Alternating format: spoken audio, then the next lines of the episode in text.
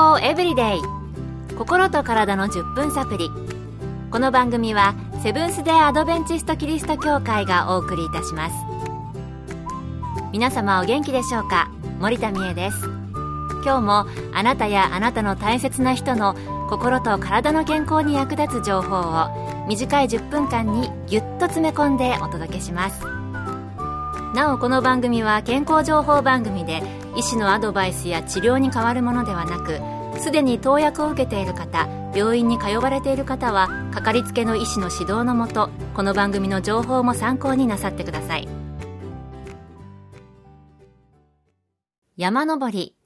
山頂に立った時の達成感や、低いところでは見られない風景や花々など、できればひと夏に一度は行きたいですよね。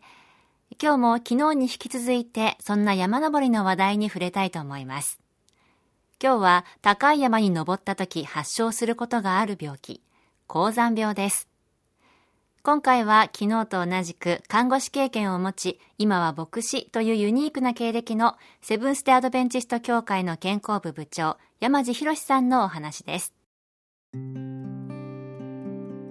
昨日、教会の少年団で高い山によく登ったという話をしました。高山病は漢字の通り、高い山に登った時に発症する病気で、にせんメートルからにせんごひゃくメートルくらいで起き始めると言われています。ただ、発症する標高は個人差があり、高齢者などはせんごひゃくメートルくらいから注意した方がいいようです。日本で高山病を起こすことで有名なのは、やはり富士山だと思います。症状で一般的なのが頭痛や吐き気です。まためまいや手足のむくみ、眠気やあくびなどが出る場合もあります。そしてたかが頭痛、気持ちが悪いだけと無理をしてしまうと、高度脳浮腫、高度肺水腫など脳や肺に水が溜まってしまう重篤な症状になり、死に至ることがある怖い病気です。高い山に登ると体にかかる気圧が下がり、赤血球が肺胞から取り入れて体内組織に運ぶ酸素の量が減少してしまいます。その上、空気中の酸素の量もさんぜんメートルの山では平地のななわり程度と言われていますので、体が酸素不足になってしまい不調をきたすのです。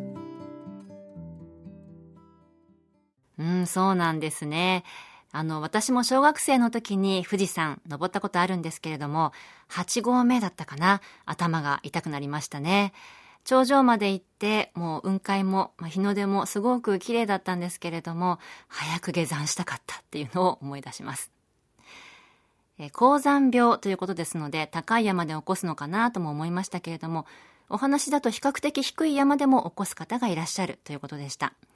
また、ただの頭痛と思ってせっかく山に来たから頂上アタックと無理をしてしまうと、重篤な症状になってしまうこともあるということで、気をつけないといけないですね。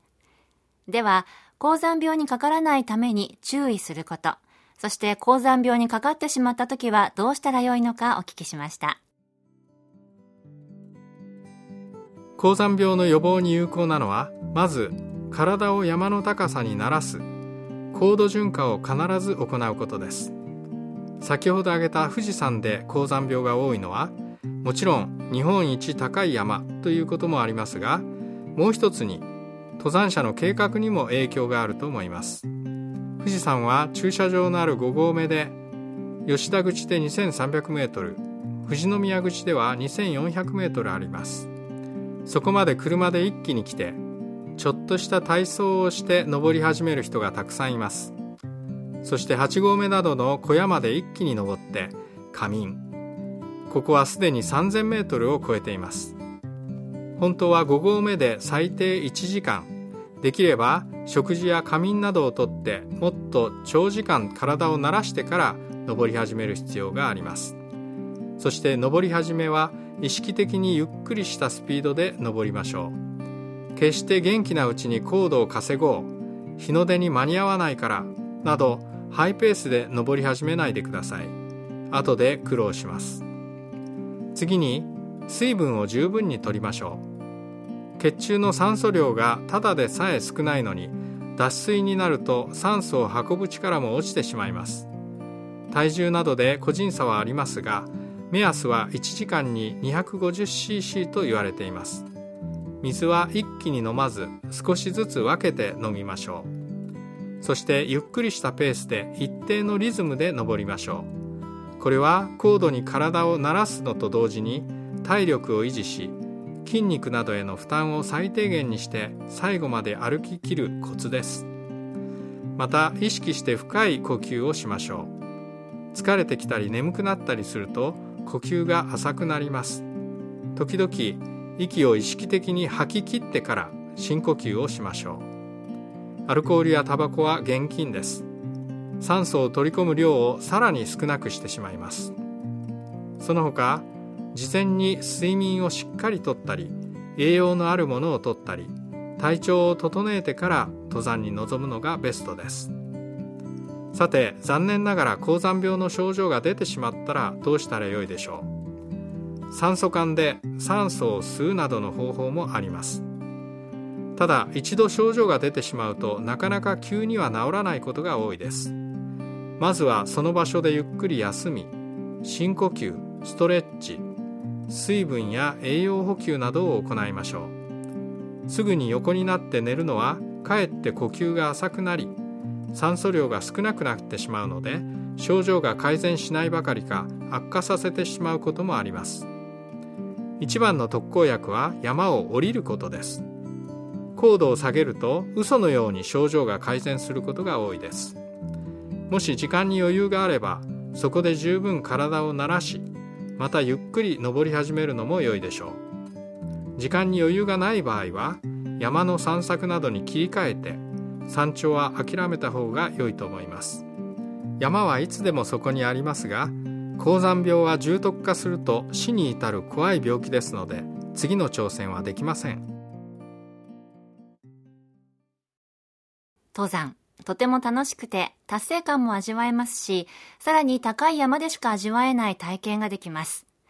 ただ、高山病にかかってしまうと楽しみも半減してしまいますし、ともすると命取りになってしまいます。今日のお話を参考にして、安全で快適な山登りを心がけたいですね。今日の健康エブリデイいかがでしたか？番組に対するご感想やご希望のトピックなどをお待ちしています。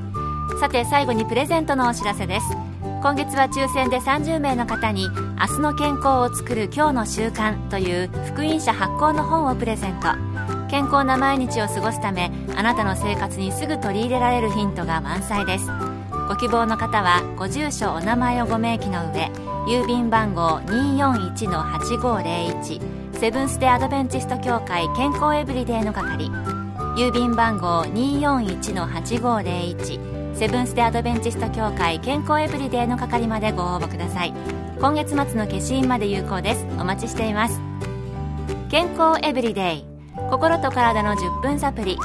この番組はセブンス・デ・アドベンチスト・キリスト教会がお送りいたしました。明日もあなたとお会いできることを楽しみにしています。それでは皆さん、 Have a nice day!